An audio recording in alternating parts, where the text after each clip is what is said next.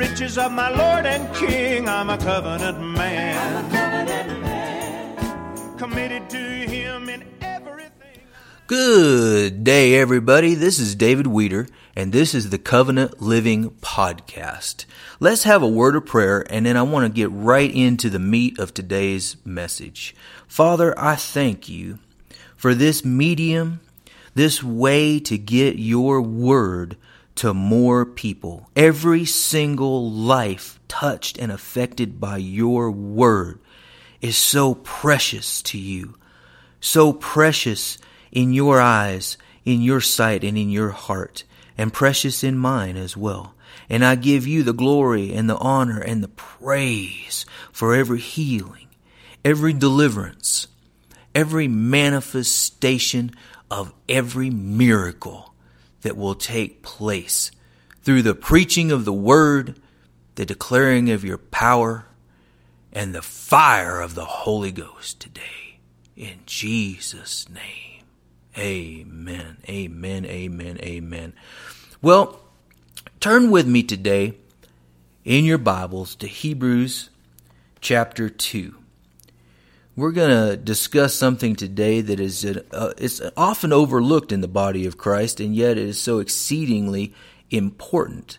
And I believe it's one of the reasons that we are not seeing any more manifestation of the different kind of life that the believer, the Christian, the born again man or woman of God should be living now in this earth with all of the rottenness going on around us. So let's look at Hebrews chapter 2 and we'll start in verse 1 and read down through verse oh verse 4. Therefore we ought to give the more earnest heed to the things which we have heard, lest at any time we should let them slip. For if the word spoken by angels was steadfast, and every transgression and disobedience received a just recompense of reward, how shall we escape if we neglect so great salvation, which at the first began to be spoken by the Lord, and was confirmed unto us by them that heard him. God also bearing them witness, both with signs and wonders, and with divers miracles and gifts of the Holy Ghost, according to his own will. Verse 5 For unto the angels hath he not put into subjection the world to come whereof we speak. Verse 6. I just keep going. It's just gooder and gooder. But one in a certain place, one what? One angel, in a certain place testified, saying, What is man that you are mindful of him? Or the Son of Man that thou visitest him? Let's let's go back up. I wanna I wanna center in today on verse 3. How shall we escape if we neglect so great salvation? So great salvation. What is he talking about there? Well, as you well know, these letters were not written in chapter and verse. They were letters. They were just written. The chapters and the verses were placed in there for reference sake uh, at a later time.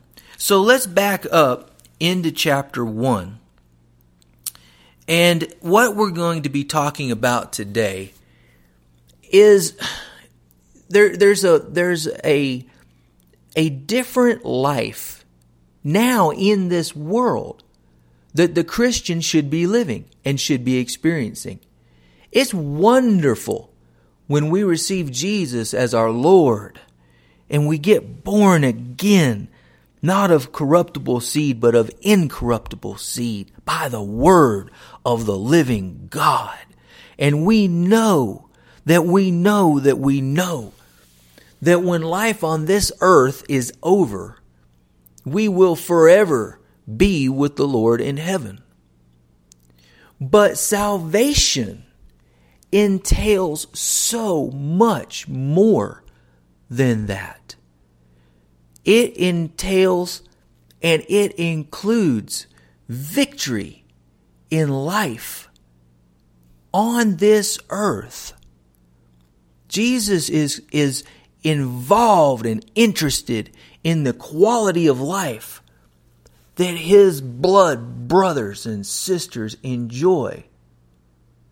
As a matter of fact, he prayed to the Father, I pray not that you take them out of the world, but that you keep them in this world. That's why he said, he, he prayed, he said, he said, no man that has given and forsaken houses and brothers and sisters and lands for my sake and the gospel's, but that he will receive now in this time houses, lands. He's interested in this time and in your victory. So why is it that the the oh let's just say the normal quote unquote for a, a lack of a better term. Christian goes about through this life and they experience the same colds, the same flus, the same financial hardships and troubles, the same disasters, the same tragedies and deaths that the world encounters and suffers. I suggest to you that this should not be so. Not if you're a child of the King, God, creator of the universe. You would be living so far beneath your rights and privileges. But look around you, and the reality is most Christians are living the same low level of life that everyone else in the world is. Why is that? Well, today we're going to look at one very important ingredient in the answer to that question, and one that I believe is sorely overlooked today in the church. Let's back up to Hebrews chapter 1 and verse 13. But to which of the angels said he at any time, Sit on my right hand until I make thine enemies thy footstool? Are they, are who? Are the angels? Are the angels not all, how many of them? All, all, you know, all means all, by the way, all ministering spirits sent forth to minister for them who shall be heirs of salvation. Skip back over to verse 3, chapter 2. How shall we escape if we neglect so great salvation? How shall we escape if we neglect the ministry of the angels? There's so much packed into that verse. Are they not all ministering spirits sent forth the minister for those who shall be heirs of salvation. Let's look first at that word salvation. If you look that up in any Greek concordance, you will see that that word salvation literally means safety, protection, deliverance, healing, prosperity, it means to do well. In other words, victory in every area of life. That's what we are heirs of. So the ministering spirits are sent forth to be to minister for us that salvation. We receive it. Don't don't misunderstand me at all. Matter of fact, let me let me go back to that word. Let me back up just a little bit to that word minister. That word minister, when you look it up, means to attend to. It means to serve. The word that the Lord gave me in my prayer time is facilitator. The one of the words in the Greek is attendant servant. They are sent forth to serve us as heirs of salvation. They are sent to tend to the facilitation of that salvation that was provided for us by Jesus on the cross through the resurrection. It was given unto us. We are saved by grace through faith, not of ourselves. It is the gift of God. That salvation is a free gift to us, was purchased by Jesus, and the angels have been sent forth to facilitate and administer and tend to the manifestation of that salvation in our lives. Glory to God. Now we're getting into the meat of this message. The ministry of angels in the day to day life operations of the average Christian is almost non existent because everything in the kingdom of God operates by faith and by the words that come out of your mouth. As a matter of fact, in Psalms, David tells us that the ministering spirits, the angels, hearken unto the voice of the word of God. It does not say that they hearken unto the word of God. It says they hearken unto the voice of the word of God. Well, who gives the word voice in your life? You do. You give the word voice. And when you give the word voice, the ministering spirits get their marching orders as to what they're supposed to tend to and facilitate in your life.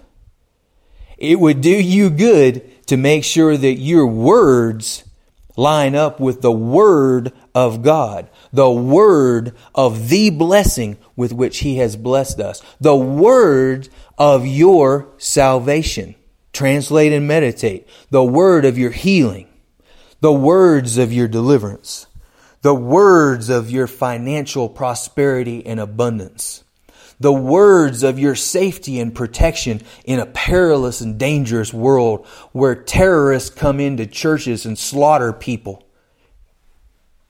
You have every right to expect, believe, and receive 100% protection against these atrocities. But you have to believe it. You have to put words to it. You have to speak and give voice to the Word of God and give your angels their assignments because they're waiting to facilitate the word you speak in your life. Glory to God. Glory to God. Most people have a, a general sense that the angels are out there and they're supposed to be, you know, working for us and helping us out time to time. And you never know when they're going to show up. You never know when they might be involved. But, you know, glory to God, they're out there somewhere. But it's so much more than that. Nothing in the kingdom of God is haphazard or, or coincidental. Everything is regulated is regulated by your words that come out of your mouth. We live in a word created, word dominated, word controlled environment. That's just the way it is. Now, today, renew your mind. Start being conscious of the fact that you have angels working in your behalf today. But they'll do what you tell them to do. If you don't use your words to give them their assignments, then they don't have an assignment. They're sent forth to minister for you. So you renew your mind today and I'll give you another tip real quick. You know, well, the angels hearken unto the voice of the word. We already talked about that over in Psalm 112. Excuse me, um, Psalm 103. But the voice of the word is not merely English words. Now, stay with me here now. When you pray in the Spirit, matter of fact, turn over there. Turn over to 1 Corinthians and chapter 13. That's 1 Corinthians 13. And look with me in verse 1. Though I speak with the tongues of men and of angels, and have not charity, have not love, I am become as a sounding brass or a tinkling cymbal. He's talking about, as you read down through, you'll see, you'll, you'll, come, you'll it becomes much more, um, much more evident. Read down through chapter 13, chapter 14. talks about speaking in tongues. And that verse talks about, although I speak in the tongues of men and angels. When you speak in tongues, in the Holy Ghost, the angels receive instructions. That's one of a lot of things that, that, that happen when you pray and, and, and minister to the Lord and in the, in the Holy Spirit, pray in tongues. That's not all that you do, but it is one aspect. As a matter of fact, Paul tells us that the manifold wisdom of God is made known to the angels by us. That's right. They find out the wisdom of God through us. And one of the ways that they do that is as we pray out the wisdom of God in the Holy Spirit. So be conscious of that today and every day from now on.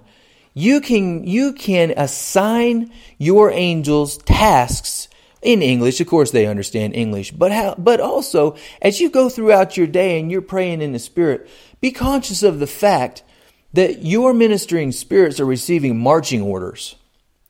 And if you've got a if you've got a situation that you're dealing with in particular, say uh, say it's a financial situation, you pray in the spirit over that, and you believe you receive it because you know the word says, "Believe you receive when you pray, not when you pray in English." Believe you receive when you pray, and you shall have it. Pray in the spirit much. Make much of praying in the Spirit every day.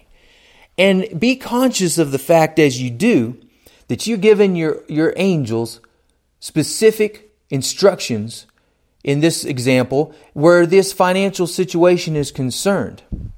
And you tell them, uh, you know, you tell them, say, you tend to this. My salvation includes prosperity. It includes victory. The word says, Thanks be to God who gives us the victory. Our victory is a free gift. We receive it by faith, and the angels facilitate it into manifestation in this earth. Now you send your angels out there and let's live a different life. Be conscious of the fact that they bring the elements, the ingredients of our salvation, which has already been provided for us into manifestation in this world. And they facilitate our protection. They facilitate our prosperity. They facilitate our victory in every area of life. Don't neglect so great a salvation as the ministry of your angels today. Glory to God. Well, I trust that this has been a blessing to you. Put it to work today and you watch and see if what I tell you and what the word has ministered to us today doesn't prove out. Things will change for the better. Glory to God. Have a wonderful day. We'll talk to you again soon.